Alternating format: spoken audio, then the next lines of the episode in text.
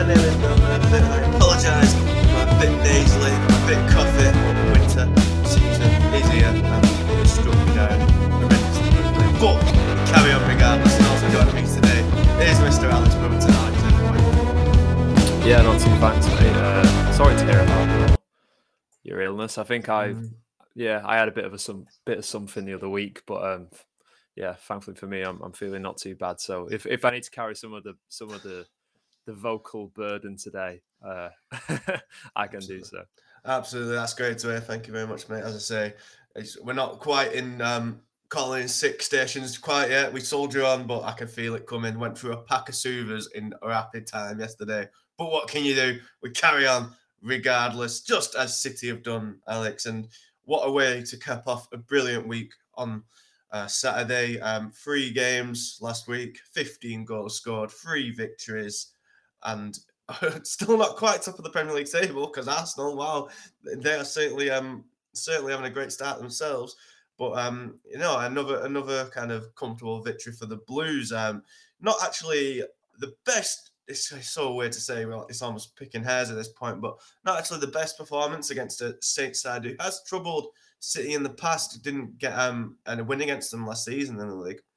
And Southampton, they kind of press at City, they get under the grill a little bit, but it did put City off their game for the first 20 minutes or so, but they had chances from the second minute that they should have got ahead by, and by the 20th, they finally did take the lead. It was Joao Cancelo getting the opener, a brilliant solo goal after the referee played an advantage from Phil after Phil Foden had been fouled. He carried the ball on and then blasted it into the bottom corner. Foden himself then carried on his hot streak of form by grabbing the second with an absolutely lovely dink over the goalkeeper. In the second half, just after the break, we had Mahrez, who had missed a few chances early on, scored, finally got on the score sheet with a nicely taken volley, kind of a trademark sort of goal of his that kind of drifting off at the back post and delicate volley into the far corner. And then just to see off their scoring, just as it looked like he might be coming off and might not get a goal, with South Coast sides seemingly being his kryptonite, Erling Haaland did bag. He did score, of course, taking his tally up to whatever it is at this point, 20, 21, whatever it is. It's absolutely ridiculous.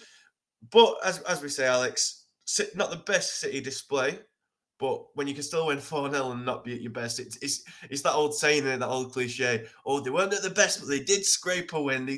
They fought in deep, they managed to win 1-0 at the end, they came back and they scraped through, and now City weren't quite firing on all cylinders, but they absolutely blew Southampton away and pretty much were never in danger. I don't think Southampton had a shot on target, or if they did, it wasn't until the last minute. And certainly Southampton got a corner in the 83rd minute or something, and Southampton fans cheered as if they'd scored. So that was the level of how bad City were when they were completely so dominant. But yeah, not the smoothest display from the Blues. Yeah, it's a weird one really, because in one sense we've had a continuation of last season where City didn't really play well against Southampton, and I guess you could say this game was a little bit not quite as smooth as their performance against United or Copenhagen in the week or even Wolves just before the international break. But then the outcome was very, very much different to those draws against Southampton last season. And I think I've seen a few people say that City's performance was poor. I don't think I'd go that far. I think it was just a little bit. I mean, Guardiola said after the game it was, he wasn't entirely happy with some of the City were a bit sloppy in possession sometimes, even though the players like Kevin De Bruyne, who, he's probably the last player you associate with giving the ball away needlessly. He was a little bit sloppy at times, I thought. But, overall, City still created plenty of chances. I was quite surprised, really, with how Southampton played, given, they were the team that gave everyone the blueprint last season of how to play against City.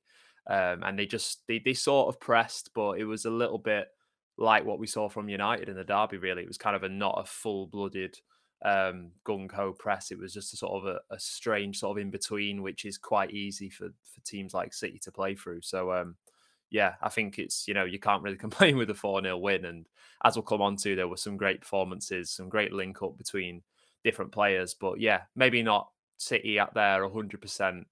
best, but they just really didn't need to be. And obviously, you know, when it's not been a tough game, when you get to the last half an hour and Pep Guardiola starts making 3-4 substitutions at the same time. And as he said, the away fans are cheering the fact that they got a corner. So, yeah, maybe not a classic City performance, but, you know, it's a 4-0 win. It capped off an extraordinary week for the club. And yeah, still unbeaten in the Premier League. Still beating everything. It's, you know, it's mad it's mad that we've had that that Crystal Palace match, that Newcastle match, where even though City have got so much more firepower now, they do seem a little bit more vulnerable. I've said in the past, and as you say there, they don't have to be quite as 100% on the game passing wise because they just have such an overwhelming clinical advantage at the top now, and it isn't just. As we'll get on to, it isn't just Haaland. I mean, Foden is in great scoring form. And when you got even your fullback kind of doing stuff like that, I mean, wow, what a finish. I mean, Joao Cancelo, he probably was the star of the show on Saturday. A great display, an assist and a goal. On the left, interestingly, which we'll get on to, despite Walker being injured. And it does, you know, what a display for a player who, when he first did, lest we forget, when he first came to City in a massive 60 million transfer, I know Danilo went the other way to kind of negate that cost and getting 30 million back, but on paper, a 60 million pound signing who, for the first 6 months or so of his time here, did not kind of make any sort of impact, was left out of the Carabao Cup final, victory against Aston Villa, looked like he may well return to back to Valencia or a transfer away just a few months after, and to go from that to being probably, if not the best, certainly one of the best left backs in the world when you're not even left footed is quite a remarkable achievement. Yeah, it is quite incredible, really, because it's, as you say, he arrived as a right back, transitioned over to the left, and it's actually now got to the point where just left back Cancelo is just levels above right back Cancelo, and I think that's something to do with the unpredictability that he brings. And I think last season there was maybe a few grumbles at times that because of Jack Grealish coming in on the left wing, when they were both playing on the left, City's left hand side could look very narrow and sort of predictable in the sense they both want to cut in. But I think this season he's kind of got back to his best sort of unpredictable level where he is now going to the byline sometimes. He's also cutting in, and defenders just have no idea why. Like, they just don't have any clue what he's going to do. It's so difficult to predict what he's going to do. Whereas when he's on the right back, you know, it's pretty obvious what he's going to do because he isn't left footed. He's unlikely to cut in onto the left. But yeah, he's, you know, it's another one of these players that we just expect brilliant things from now because he's obviously it was last season with the whole inverted left backs thing where he really sort of came into the main picture of players that Guardiola has improved massively, and he's carrying that on now. And obviously that goal, that's, I think at the time I didn't really appreciate it enough, but watching it back, he carries the ball all the way from sort of inside his own half, you know. He's got options to pass, but he's got that self-belief as well that he can sort of do everything that the attackers can do. And, you know, really, he is just a midfielder, isn't he? He's got number 7 on his back as well, and absolutely great finish with his weaker left foot. I say weaker, but, you know, it's pretty good. So, yeah, really good goal from Cancelo.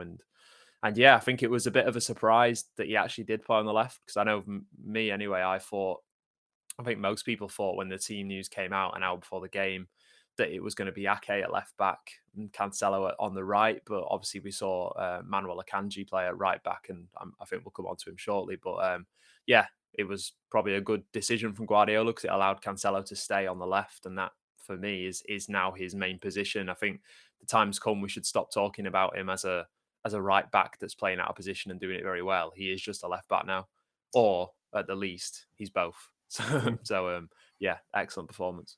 Yeah, absolutely. I don't think it's time to say he's in a natural position anymore because, as you say, he looks almost better there than he does on the right. I think, as you're right, I think you say it's his unpredictability there, as you say. Like, he's not left-footed, but he certainly improved the aspects of his game, I'd say, from when he first went over there.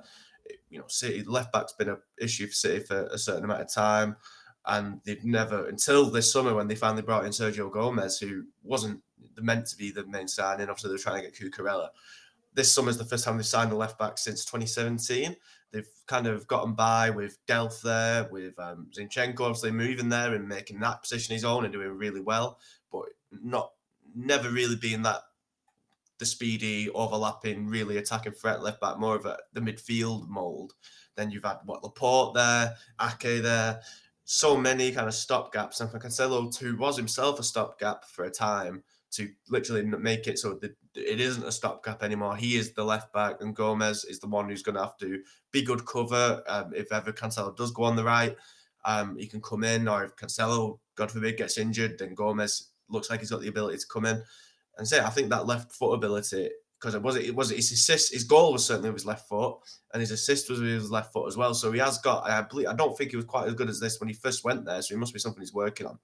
He can go on the outside still, even though his obviously tendency is to cut inside because he is right-footed. So he's improved that side of his game so much, which makes him such a dangerous kind of prospect for anyone to defend against. When you've basically got, you've got Grealish, and usually Grealish or Foden or Mahrez, whoever, as well as Cancelo, it must be an absolute nightmare for any right-sided defensive unit team, who come up against it. Yeah, it's... Totally agreed. It is. He has come on leaps and bounds, and as you say, his assist was such a pinpoint accurate cross, and obviously, Haaland was very pleased that it came his way because he was desperate to get a goal. It looked like it was going to be a repeat of the Bournemouth game where he didn't score, but yeah, fantastic cross to get to him from Cancelo, and it was, yeah, as you mentioned, obviously Sergio Gomez has come in and. Guardiola's shown so far he has been a bit reluctant to start him. I think Gomez has only started one game, is it? I think it was away at Sevilla in the Champions League. And obviously that's, he's young, he's still needs more time to adapt to the City system. Having said that, he's looked really good whenever he has come in. But obviously Cancelo is the sort of undisputed starter, and he's now even got that sort of powerful left-footed cross, which we've seen from Gomez during his cameos this season. But Cancelo is just showing us all that he's got it as well. Left foot, right foot, he can drill across in really accurately. And yeah, with that Haaland goal, it was just Haaland, all he had to do was sort of wrap his foot around it. And the power of the cross has sort of done all a lot of the hard work for him. It was brilliant delivery, and yeah, really impressive from Cancelo. And it's nice to see, because he is one of those players that is sometimes prone to switch off a bit. But I think it was good that, on a day where some of City's other sort of star performers were a little bit below par, a little bit sloppier in possession, he was sort of, bang on the money and had a really good game. So yeah, that's only going to do is, his confidence and his form good. Yeah, absolutely. I mean, Gomez did start in Copenhagen last week as well, got 2 assists, of course, with his shots that went in, and I'm sure he'll start, as we'll come on to, on Tuesday evening's game and later on today as we record this show. But we'll get onto that a bit later. Rico Lewis came on again. I think it's 4 appearances now in the Premier League so far. For a 17-year-old under Guardiola, that's a great kind of omen for his career. And again, another good option, fullback. He's proved to be really impressive whenever he's come on. And then another, as you mentioned there, as you teased there, another kind of option at right back that we've now discovered is Manuel Akanji, who did play there. I thought, personally, I agree with you. I thought it'd be Ake at left back. He's played there a bit more often, but he did go with Akanji there. How did that work? Because he's been really, really solid and really, really good since he came in at the centre back. Perhaps a bit of a risk to move him, but he went out at right back and certainly didn't concede any. So how did he do? Yeah, I thought he was good. It's kind of a strange one again with the just going back to what I said at the beginning of the show about. I've seen some people saying that City weren't very good and some saying they were. I think it's just the start that they've had, and the whole sort of Haaland mania has kind of knocked people's, how people evaluate a City performance kind of out of whack a bit. Because, I thought some people were saying Akanji was a bit too slow to play on the right, or that he didn't really overlap and stuff. But of course, City right, he was clearly playing the right back role where he took into midfield alongside the holding midfielder. And I thought he did it really well. Obviously, you're not going to quite have the dynamism that Kyle Walker would provide on the right, and you know, few right back options are ever going to do that. But I was quite impressed with Akanji, I must say. I thought his obviously we've seen in his performances so far at centre back that he is very composed on the ball, and he's probably goes straight into the maybe top two or top three of ball players in terms of the centre backs that you've got. And I thought that meant that when he was tucking into midfield from the right back role, he just did it really well, looked really comfortable. And it says quite a lot, actually, because obviously I think, you know, John Stones, for example, him and Laporte are City's best ball-playing centre-backs.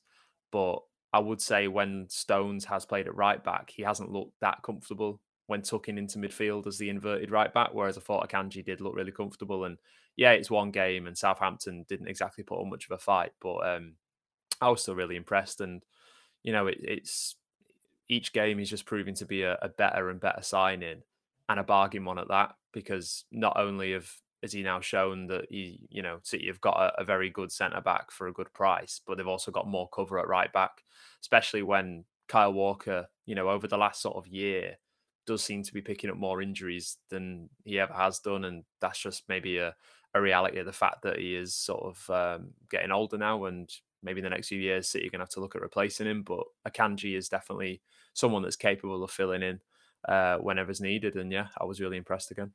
Yeah, it's certainly good, because I kind of, when Zinchenko was sold and no replacement was immediately bought in, and then Cucurella deal obviously fell through, and it looked like City had made a bit of a blunder before they changed the man on Gomez, and you know, it's all worked out really well. But the kind of the biggest fear I had of City this season was that they'd lost that bit of versatility that they'd had to so many players.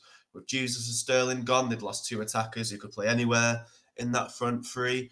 With Fernandinho gone, they'd obviously lost the captain, of course, but player who can go into centre-back when injuries struck, and was relied upon towards the end of the last season to play there, even though he maybe struggled a little bit here and there. If it wasn't for him, City would have had no centre-backs, and Laporte was already on his last legs as well. So you can very easily foresee a scenario where they might have kind of stumbled in that last run-in had Fernandinho not been available when the likes of Stones and Ake and Diaz all picked up injuries. They lost that, and of course they lost Zinchenko, who obviously could play midfield but rarely did, was the left back. Losing all those players was, you know, four significant players as they were already, and it was a big squad refresh. But to lose that versatility, especially when we've seen how City, you know, City's small squad, a few injuries here and there, and they can really start to look light on options. As we said, towards the end of last season, it was really all hands on deck sort of thing for that centre, for those defensive positions. And if Laporte wasn't brave and played through the pain, it'd be interesting to see where that title ended up. So to lose that and not looking like they'd replaced it that well, because I think you could say Haaland is just a proper striker. Phillips played in defence in pre-season, but he's more just a midfielder usually. And then you bring in Gomez, who can clearly play in midfield or in attacking positions and comfortable all over the place, just like Zinchenko. And there, as we discover, Akanji also very comfortable at right back. I don't want to kind of stake my reputation on him. I'm pretty sure he's done a kind of John Stones-esque holding midfield role in parts in the past as well. And if he's not, he certainly looks like he could do it. Getting that versatility in and having the players who can play multiple roles, that helps Guardiola keep his squad small and hungry, and has just plenty of options should injury strike, is always a real benefit. And to think that he's managed to kind of create that again, obviously with Alvarez, he can play anywhere in the front three as well. It seems like that fear I had at the start of the season, where they might end up looking a little bit short in certain positions, and they still might. You know, we've seen a few centre-backs injured. You know, Walker's out, Stones is out, Phillips is out in the minute. Another couple of injuries or suspensions here and there, and it could look a little hairy, but they certainly, at the time being, got enough options to see it through.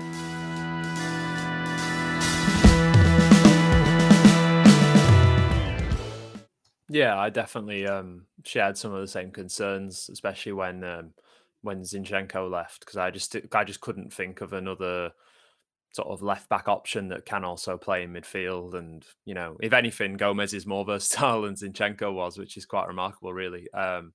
And is looking like, you know, he's going to be a great player for many years to come. But yeah, I think with the defensive options they have now. Obviously, Guardiola said, I think it was after the Southampton game, or it might have been yesterday ahead of tonight's match, that he keeps changing the defence at the minute because the defenders just aren't capable of playing more than a couple of games in the space of 3 days at the minute. You know, obviously Laporte's just come back from a long injury.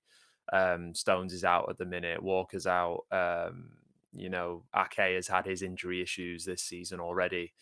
And Ruben Diaz had some towards the end of last season. So, it's obviously City weren't planning to bring in Akanji in the summer. They weren't planning to sign a centre-back when it transpired that Ake wouldn't be leaving. They were kind of like, yeah, that we're fine with the four, but obviously it's a good job that they did go out and get him. And yeah, looks like they couldn't have signed. I mean, there are better centre-backs in the world, don't get me wrong, but for that price and for someone that can play in so many different positions, it looks like an absolute brilliant piece of scouting by City. So good job they brought him in. Yeah, absolutely. I think that's something that, it's rare that City make kind of last-minute transfers on deadline day, no less. But I think they've certainly made the right decision there with Akanji. Elsewhere on Saturday, Jack Grealish kind of dropped out. I'm guessing ahead of a big week, which we'll get onto soon, and certainly not any indicator of his recent performances. Because in came Riyad Mahrez, who hasn't had the greatest starts of the season after being City's top goal scorer last year. Finally did get his goal here, as I say, a nicely taken volley, but still not the best display. Should have had at least two, I say, from the first half, when he had similar good chances on kind of towards the right of the goal, but either scarred them or hit them straight at the keeper. What's going? Is it just his last year he was performing well above his station? And I still think he's a great player, but definitely not firing on all cylinders now. Maybe there a sense of... did he get a new contract? Yeah, he signed a 2 or 3 year extension in July. So he's got a few years left, yeah. So sense of maybe, not, I wouldn't want to say complacency, but maybe comfortableness now that his deal's secured, his future's secured, do you think? Or is it just a case of starting slow will take a bit of time to get going? Yeah, I'm not sure really. It's a funny one because, as you say, he was City's top scorer in all competitions last year, 24 goals, which is a bit remarkable. Just going back to Haaland, he's already scored 20 in all competitions and we're 2 months into the season. But yeah, Mahrez was City's top scorer last season, played a really important role the season before that in getting City to the Champions League final. I think he scored 3 of City's 4 goals in the semis against PSG. But yeah, as you say, he has started the season quite slowly. He started a couple of games early on. I think he started the home game against Palace and maybe the home game against Forest. And obviously against Palace, City found themselves 2-0 down. And I think it was that game, it was just... he just looked very sort of a little bit too predictable, not very sort of incisive, not really providing any sparks. It was just sort of the ball would go out to him, he'd pass it back inside, that would be that. Whereas on Saturday against Southampton, yeah, it's probably there's still a lot for him to work on, but and particularly in terms of his finishing, because he did miss 2 really good chances before he eventually took his third chance very well. But I did think he looked a bit more sort of bit more of a spark to his game. He was, taking people on more. Obviously, he found the space to have those chances. Yes, he missed them, but he found the space and he was in the right position. And he had the confidence to take those chances on. So I think it was even though it wasn't a performance at the top level that you'd expect from Mahrez, given what he's done in recent seasons, I think it was a massive improvement on how he's performed so far this season. But yeah, in terms of the reason why he's had a slow start, it's kind of hard to put it down to any one thing. I think maybe there might be a slight sense that, that just because of how good Foden has been, and then in recent weeks, how much better Grealish has been, probably puts us a bit of a lens on Mahrez and kind of makes it look like he's been worse than he actually has. I wouldn't say he's been bad. I just don't think he's been anywhere near the level he can be. If everyone had a poor start to the season, it probably wouldn't have been so noticeable. But yeah, he's definitely not been up to his usual standard. But I thought it was good. It was good that he got his first goal in the league this season, brilliantly taken. As you say, it's the kind of finish we've seen a lot from him in the past. I think he scored one against United at the Etihad last season, where that was from a corner and he just sort of side-footed volleyed it into the far corner. Mm-hmm. Similar technique with this one. And also it was interesting. I saw the reaction from Guardiola when he scored. Guardiola was just, you know, far happier than with any of the other goals on Saturday. He was up out of his seat, fist pumping, point. It looked like he was pointing at Mahrez, kind of sort of that's my guy kind of thing. So it's obvious that, you know, Guardiola's name-checked Mahrez quite a few times this season when he's been asked about, oh, how good is Foden playing or how good is Haaland playing? He's always made sure to bring Mahrez into his answer and say, you know, we've got other good players, though, like Riyad Mahrez, which has seemed strange given that, as we said, you know, Mahrez hasn't been playing too well. But, you know, he's clearly been wanting to boost Mahrez's confidence, getting back to his top form. And it's clear that he does believe and he does trust in Mahrez. Because, you know, he's proven it over the years. He has nothing left to prove, Mahrez. He just needs to improve his performances this season. So I thought that was a nice moment to see Guardiola giving him his full backing. And hopefully that kickstarts his campaign because, you know, not that City have really struggled from Mahrez not having the best of starts. But, you know, the more quality, informed players you can have as options to come into the team or to start, the better it's going to be. You know, if there's a game where maybe Grealish and Foden start and City haven't quite found the goals or the lead that they want, then, you know, to have an informed Mahrez come off the bench is only going to be a benefit. So, yeah, it was a great, maybe not a great performance from Mahrez, but it turned out to be a great afternoon because, you know, he got his goal and he played a lot better than he has done this season. Yeah, absolutely. I mean, I say Mahrez is the one who stayed when Jesus and Sterling were both sold. So I think that does show the faith that Guardiola has in him. But you did actually just remind me of the reason of his poor start. And Guardiola, you're right, he has been name-checking him quite a bit in his press conferences. But last week, he actually kind of went a bit further and almost threw the gauntlet down to him. He said he kind of called into question his physical condition, didn't he? He was saying he has to come back to his best, and that was it. He kind of laid down the challenge for his fitness. I think that'd be why he was so happy with the goal, because he knows how good he is. As you say, he praises him all the time, but it was just that coming back with the at the optimum fitness levels might be just why he's not been quite firing on all cylinders just yet. But, you know, one player who has certainly been firing on all cylinders is Foden. Actually, by Guardiola's on a mission. He didn't have the best start of the season, but those that early rustiness has certainly been blown away at this point. 4 goals this past week, and pick of the bunch, I'd have thought, was actually against Southampton. A lovely dink, and he's just, you know, ever since you challenged him ahead of the derby, he's certainly just really coming into his own now, being really decisive in the final third. Yeah, I think me and Pep can share the credit for Foden's recent performances. Yeah, it's. Yeah, well, hopefully Mahrez does the same as what Foden's done. And after Guardiola has sort of given him a little kick up the backside in a press conference, it can inspire Mahrez to do what Foden has done, which has been, you know, brilliant over the last 3-4 games, I'd say. And yeah, it was a lovely goal. I think, you know, last season, obviously, we saw Foden playing a lot as the false nine. And, you know, in that role, he did have chances sometimes. Sometimes he'd have games where it was more of a selfless role and he wouldn't get many chances. But I think it's fair to say he wasn't always as reliable as City fans and Guardiola would like when those chances fell his way. Obviously, it doesn't matter as much now because of Erling Haaland up front. But yeah, it was a clinical finish, and hopefully that's a sign of his sort of finishing ability maturing and just becoming better with age and time and minutes, because, yeah, it was a great little dink over Bazunu. And, yeah, he's just he's had a really good start to the season, even if the first few games he was a little bit rusty, a little bit off the pace. He's shown in the derby and then against Southampton that, you know, he's a sort of sure starter now. And I think the fact that he was rested against Copenhagen in the week, you know, kind of told us that he was going to start against Southampton. And, you know, I wouldn't be surprised if Guardiola opts to maybe not start him again tonight in Copenhagen, what with Liverpool coming up on Sunday and some big matches after that, because he's just, yeah, he's one of City's key players now and playing really well. So you don't want to risk him if you don't need to. So, yeah, he's another great performance. Mm-hmm. And, well, let's finally talk to him. Usually this podcast begins with a 15-minute monologue on Mr. Erling Haaland. But this week, not quite as needed. Only the one goal this week. What a slacker.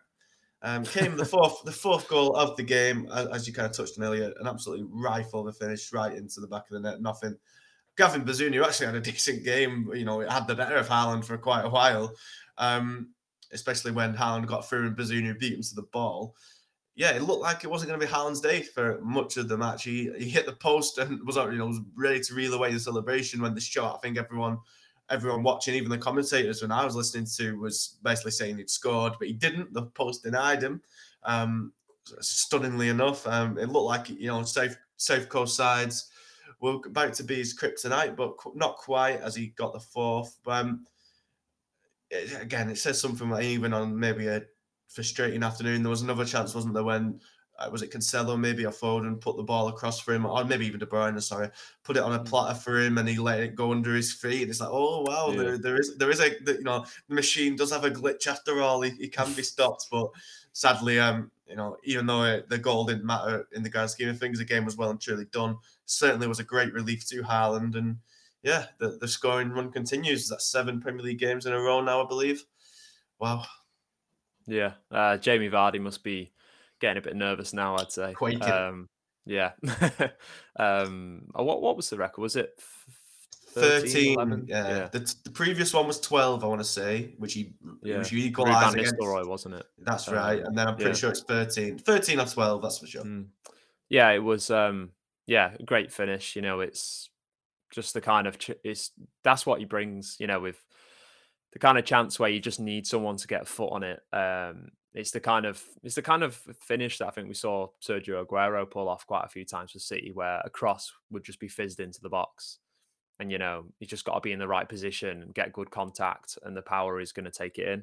And City kind of lacked someone that could do that last season. But yeah, for a long time, it looked like the kind of game that Haaland had against Bournemouth back in August, where obviously that's the only league the only game in all competitions this season that he hasn't scored in. But having said that, if it turned out to be anything like that game, it wouldn't have mattered had he not scored, because he had such a big impact anyway.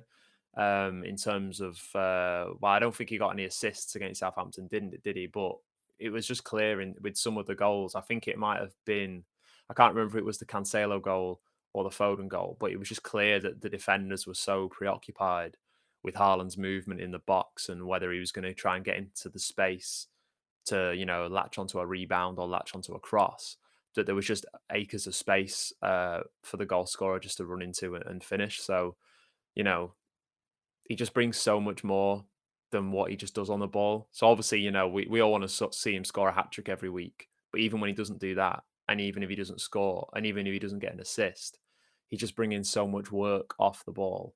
And just, you know, he just puts defenders in a nightmare, impossible situation, because, you know, you can put 2-3 defenders on him, stop him from doing anything, but then it's going to leave loads of space for people like Foden and people like De Bruyne and Cancelo and Gundogan to just sort of ghost into, or, you know, to score or do whatever. So it's it was just one of those performances, or at least it seemed like it was going to be one of those until he got his goal.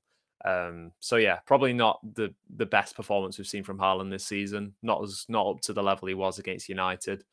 But, you know, I still thought, you know, maybe by his standards it wasn't a good performance, but how he impacted the game, I'd say it was a pretty good performance. So it's hard to. You know, we get used to him scoring 2 or 3 goals a game. So it's easy to think if he doesn't score, if he only scores one, it's like, oh, you know, that team did pretty well. They kept him quiet. But when he has a hand in loads of goals by literally just standing there and causing defenders to just have meltdowns because they don't know whether to mark Haaland or go with the runner or go to someone else, then, you know, he is having a massive impact without even touching the ball. So, I thought it was another good performance. Not his best, but a good one. I wonder if we'll ever see the return of the kind of man-to-man marking. If some manager will be like, "I'm going to give it a go," and just, I think was it Jose Mourinho? Or was it just Jose Mourinho's Chelsea? I can't remember exactly, but there was a player who when Chelsea played someone once and Hazard was just man-marked, and the classic, he's getting subbed off and the marker follows him off the pitch with the sub. And it works. Like, sometimes it is, you know, you have to sacrifice a player from somewhere else to do it, obviously, and I've seen so many other players, but I'd love to see someone try it one day just like that. Let's just give it a go. You, whoever you are, you mark Erling Haaland. You do not leave him alone for a second. You frustrate him, you let him, you just do not give him an inch of space. Do not worry about anything else. Don't worry about the ball. Don't worry about any other player. Stay on him. I'd love to see if it would work and if that's the way to do it. That'd be such a Sunday league solution to the best striker in the world. You know, somehow I doubt it. But, you know, as I said, as me and Joel discussed on last week's podcast, it does feel like the only thing that will stop Haaland from certainly breaking City's all-time scoring record, but even the Premier League record, is just the amount of years he may stay at the club. And an article from The Athletic on Tuesday morning has kind of given us some details on Haaland's supposed release clause. We talked about it last week with Joe and how there was kind of rumours it was Real Madrid specific. That is certainly not the case. But the details of the release clause, according to The Athletic, seem to be about £175 million or €200 million from the summer of 2024, only viable for clubs outside of the Premier League. So while it's not a Real Madrid specific clause, because, you know, Bayern Munich could do it, Barcelona could do it, Juventus even if they had the cash, I'd have thought, PSG of course, it basically seems it's only for them five clubs because no one else could afford that sort of transfer fee. Maybe Atletico Madrid in an absolute push, but I don't see that happening somehow. So yeah, as a City fan, Alex, does this concern you? I think another detail was that the longer the years go, the longer Haaland stays, the lower the fee goes as well. I believe that was a detail. So yeah, it's interesting to know that it's in stone. You've definitely got at least another season out of him for sure. You know, those clubs, apart from PSG, are not exactly in the best financial positions themselves at the moment. It's not like they could go out and spend 200 million on a win these days, you know, Barcelona and Real Madrid especially. But, it, you know, as a City fan, is it concerning or is it just what you kind of expected? Yeah, well, I think, yeah, you're right. It's I don't think there's any details about how much it decreases, but I think the release clause decreases sort of year by year after 2024 for the sort of the remaining 3 years of his contract, but there's no details on the figures. But I don't know. Like, I think when you see the sort of term release clause, it kind of sends a bit of a shiver down your spine. It's like, oh, that just means someone can come in, pay the money, and that's that. Obviously, like what City did when they signed Jack Grealish, the 100 million release clause at Villa, it meant there was no protracted negotiations. They didn't have to, you know, Villa didn't hold out for ages. That was the figure. City paid it. Done. And then with Haaland, obviously that could happen, you know, if he wants to go and Real Madrid come in and say, right, here you go, City, here's £175 million. Haaland wants to go, City can't do anything. But having said that, the situation isn't really that different to City's approach with every player. As in, City have made it perfectly clear ever since Guardiola arrived that, you know, if you don't want to stay at the club, you're free to leave as long as you bring in a suitable offer. And, you know, we've seen that with Gabriel Jesus and Sterling leaving in the summer. It's been the same situation with Bernardo Silva, but a suitable offer has never actually arrived. So now you've got a situation where that is basically the Haaland situation because, you know, if there wasn't a release clause, I feel like 175 million is probably a reasonable offer. So is it any different really? Obviously, maybe if Real Madrid came in straight off the bat and said, here's 175 mil, City might say, all right, maybe add another 20 to that or something. But I don't think it's really that different of a situation because even without the clause, if Haaland wanted to leave, City would let him go as long as a suitable offer. And, you know, £175 million seems like a pretty suitable offer, really. In sort of in today's market, I'd say. So, when you say the term release clause, it does sound a bit like, oh, that means you could just leave at the drop of a hat. But it's really not that. In reality, it doesn't seem that different to City's normal transfer strategy. At the end of the day, if it gets to 2024 and Haaland wants to leave, City would let him go whether or not there was a release clause or not. The release clause just sort of sets in stone the price that City would be willing to let him leave, or they'd be legally required to let him leave. So yeah, it's not too much of a concern. I think whether there was a release clause or not, perhaps by 2024, because that seems likely to be, if Karim Benzema signs a contract extension, that seems it's probably going to be a 1 year to 2024. So that was probably going to be the year that they'd be sniffing around anyway. So I guess it's a bit of a waiting game to see if, as you say, it seems an awful lot of money for Real Madrid or Barcelona to stump up at the minute. I think they probably could, but you've got to then factor in the wages. There'll probably be fees, like agents, fees for Alfie Haaland if he plays a role, like there was with the City deal. So when you add those on to £175 million, then it's sort of a bit, well, maybe they can't afford it. So yeah, we'll just have to wait and see. But I don't think it's any more concerning than if there hadn't been a release clause, really, because City are happy for players to leave as long as an offer comes in. And yeah, that will be a very, very big offer.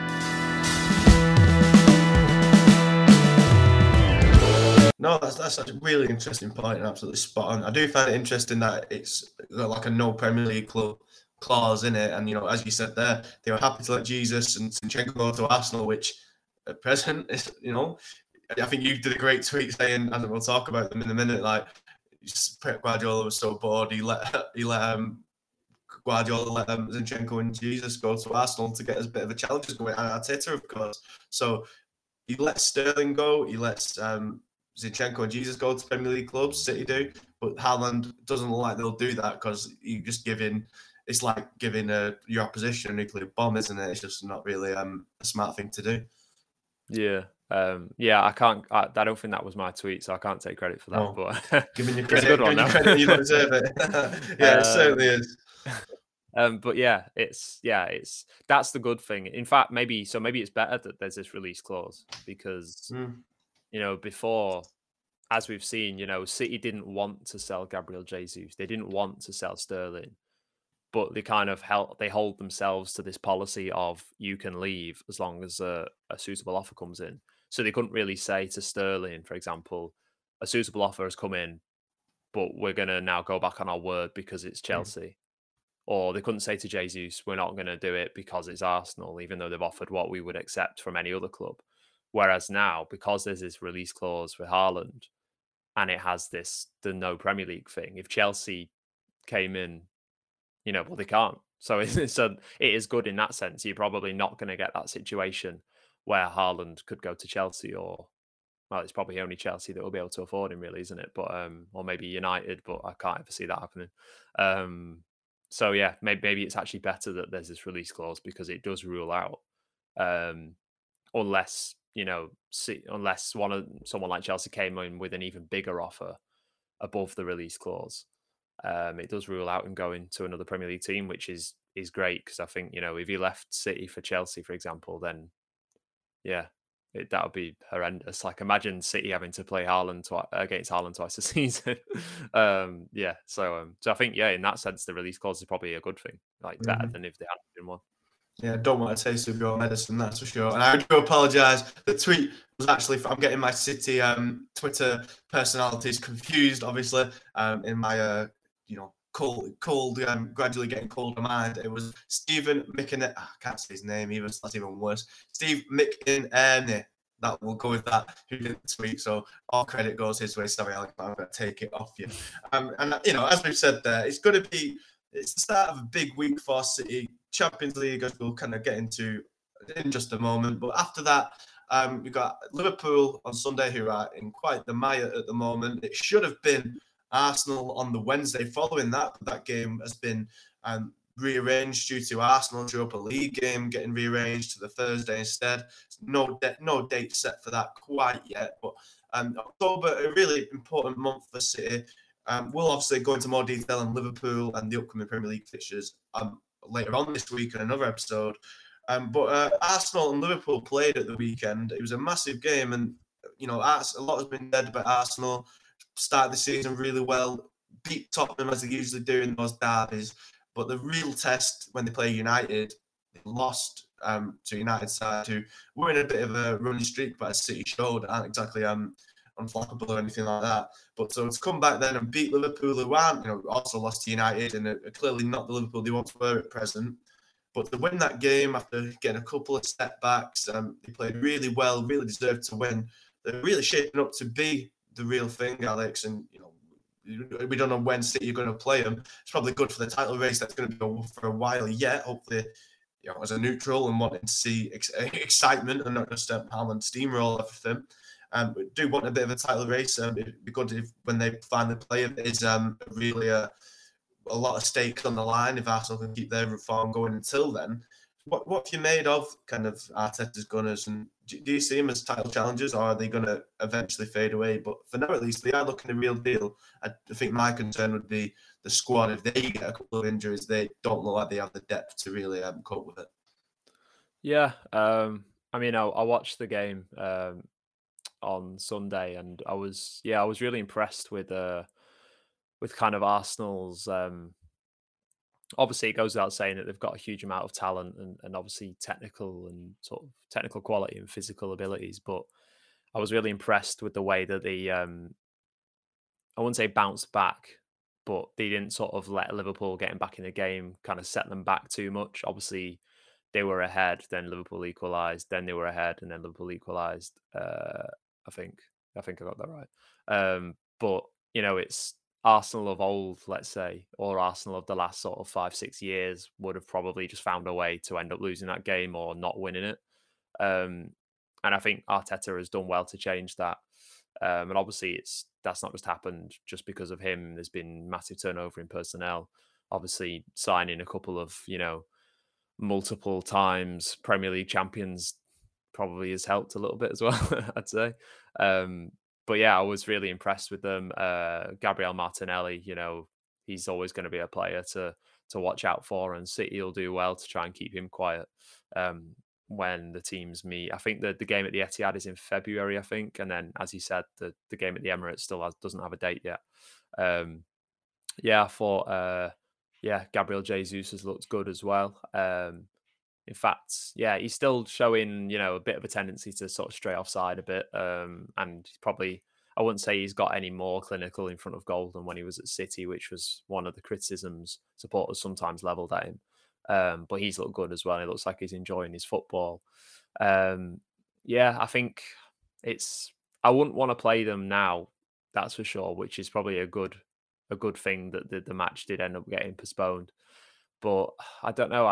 I think I kind of agree. Obviously, I hope this doesn't come back to bite me, but I think they'll be in and around the top for much of the season. But I do kind of feel that maybe it's, a little bit soon, or that they perhaps don't quite have the depth, or maybe not the depth, but the quality of depth. We all know City don't have the biggest squad, but the depth they do have is all top quality, whereas I don't think that quality is quite there in Arsenal's bench.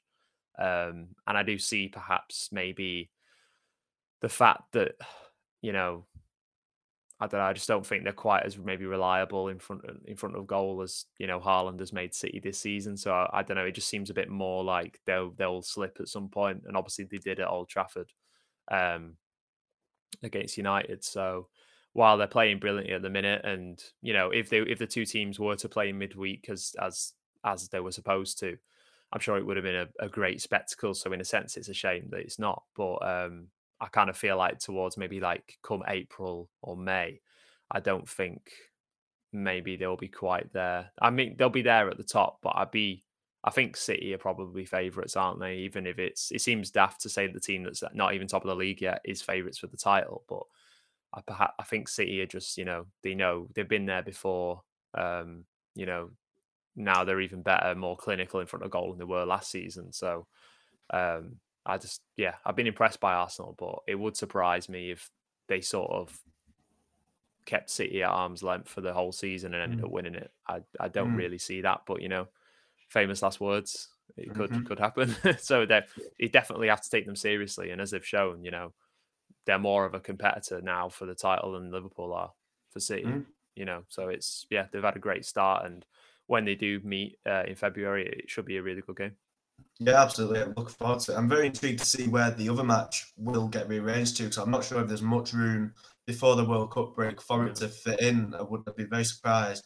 So it's likely going to be, you know, after the World Cup, New Year. It could be quite close to the February match itself. I guess it'll depend on each club's kind of European exploits and whatnot. It'd be very intriguing if they end up playing each other quite close together, and it really could be a crucial kind of fixture run. And for the Premier League title, if both teams can keep that momentum going, as you say. And I think what's impressed me the most about Arsenal, as you say, it feels like they've got a bit more about them now. As you were saying, like the head would drop usually. They'd kind of get really... You know what I mean?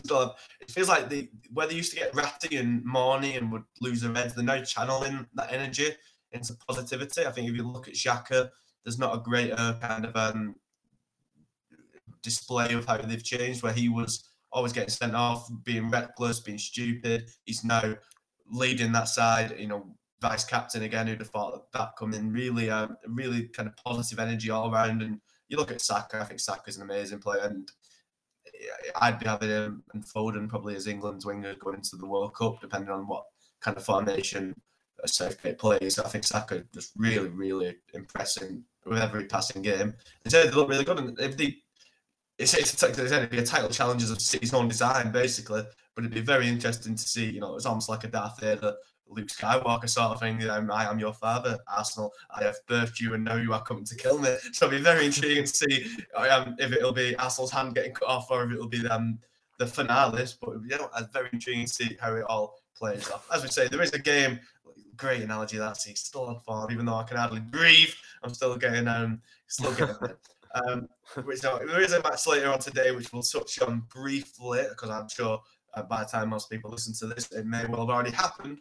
But City are playing FC Copenhagen tonight over in Denmark. Very jealous of Mr. Tyrone Marshall, the man who's over there. What a City. A win for City will see them through to the knockout stages in brilliant time. Not quite top, because Dortmund have turned there. You know, Dortmund have 2 wins. They play Sevilla. They get a win. They'll be on 9. So still within touching distance. It'll depend on the game at the Signal Iduna Park next week.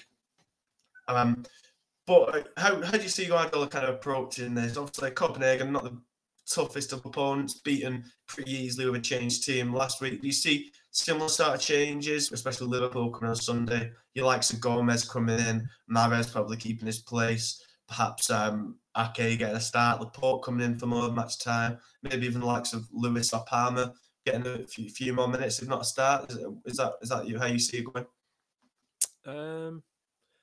No, I think I know I said earlier that perhaps Foden would drop out because of the Liverpool game, but actually thinking about it, you know, Guardiola always says every season that the first objective of the year is to qualify for the knockouts of the Champions League. And as you say, if City win tonight, they've done it in 4 games, which would be brilliant. Yes, they won't have unless Dortmund lose to Sevilla tonight, I don't think that would confirm them as group winners. But, you know, either way, if they qualify for... It's a big game, and, you know, it'd be the first achievement sort of met. So it's a big game in that sense. It's not the biggest of games in terms of they just beat Copenhagen 5-0 last week, and, you know, Liverpool, you'd think, will be a tougher game.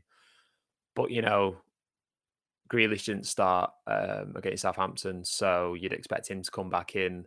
You know, just that bit of control in Champions League games. Like, the last thing Guardiola will want is for this to turn into like an end-to-end thing with the Copenhagen fans who, you know, they're well known for having a great atmosphere at their stadium, you know, riling the team up and getting them going at City in just an end-to-end game. That's not what he'll want. So, you know, I expect Grealish to come in. I wouldn't be surprised, to be honest, if Foden plays both today and on Sunday against Liverpool, because, you know, it's a Tuesday night, and then the Liverpool game isn't until 4:00, 3:30 on Sunday. So that's a good, 4 days in between. It's not quite as bad as some of the recent ones where it's been sort of 3 days, even slightly under 3 days between matches. So I think it'll be a strong team. I don't think we're going to see any sort of, you know, younger players, or, you know, I'd be surprised, to be honest, if we see Gomez start. I think maybe I think he'll probably go with the... I won't be surprised if he went with the back four we saw on Saturday, actually. Or maybe Laporte might come in. For, you know, obviously Laporte's not in a place at the minute where he can play more than sort of one game a week, but, you know, he's obviously fit, so... but maybe he doesn't want to play him against Liverpool just because of how intense they can be. So maybe Laporte will come in, but I'd expect like a strong team. I don't think we're going to see like massive rotation, to be quite honest, just because of the importance of the game. And, you know, they want to get qualification boxed off as soon as possible, so that maybe we can see more rotation in the 5th or 6th game before the World Cup. So yeah, I think it'll be a strong team. And then obviously it'll be a strong team against Liverpool on Sunday as well, but yeah, should be an interesting one. But I don't think we're going to see any huge shocks in the starting lineup. Any score prediction from you? I'll go with 3-1 to City. Okay, interesting. I'll go 4-1. And yes, City, as we say, can book their place in the knockout stages with a victory over in Copenhagen this evening. That match kicks off Tuesday, 11th October, at 5:45, so the early game. Hopefully you can get this listened to before then, and these past 5 minutes of discussion isn't completely wasted. I'm sure many of you may say the whole last 55 minutes may be completely wasted as well, but who am I? We, of course, you'll be able to follow all the coverage from this evening's game, the aftermath of it, and the build-up to this weekend's massive match against Liverpool over on manchestereveningnews.co.uk/Manchester City. You can get us on Twitter at ManCityMen. You can get us on Facebook at the Manchester Evening News _Manchester City page. You can get Alex on Twitter at Alex_Brotherton. And you can get me at Dan Murphy, MEN. Of course, thank you all very much for listening once again. Please do give us a little review on iTunes or wherever you do listen to those podcasts. Get us up those rankings. That'd be very much appreciated. And again, yeah, thank you very much for listening. We'll be back probably tomorrow or Thursday to look at the Copenhagen match and all the implications from that, and look forward to a massive month, rest of the month that begins with Liverpool on Sunday. But until then, thank you all very much again for listening, and for now, ta-ra.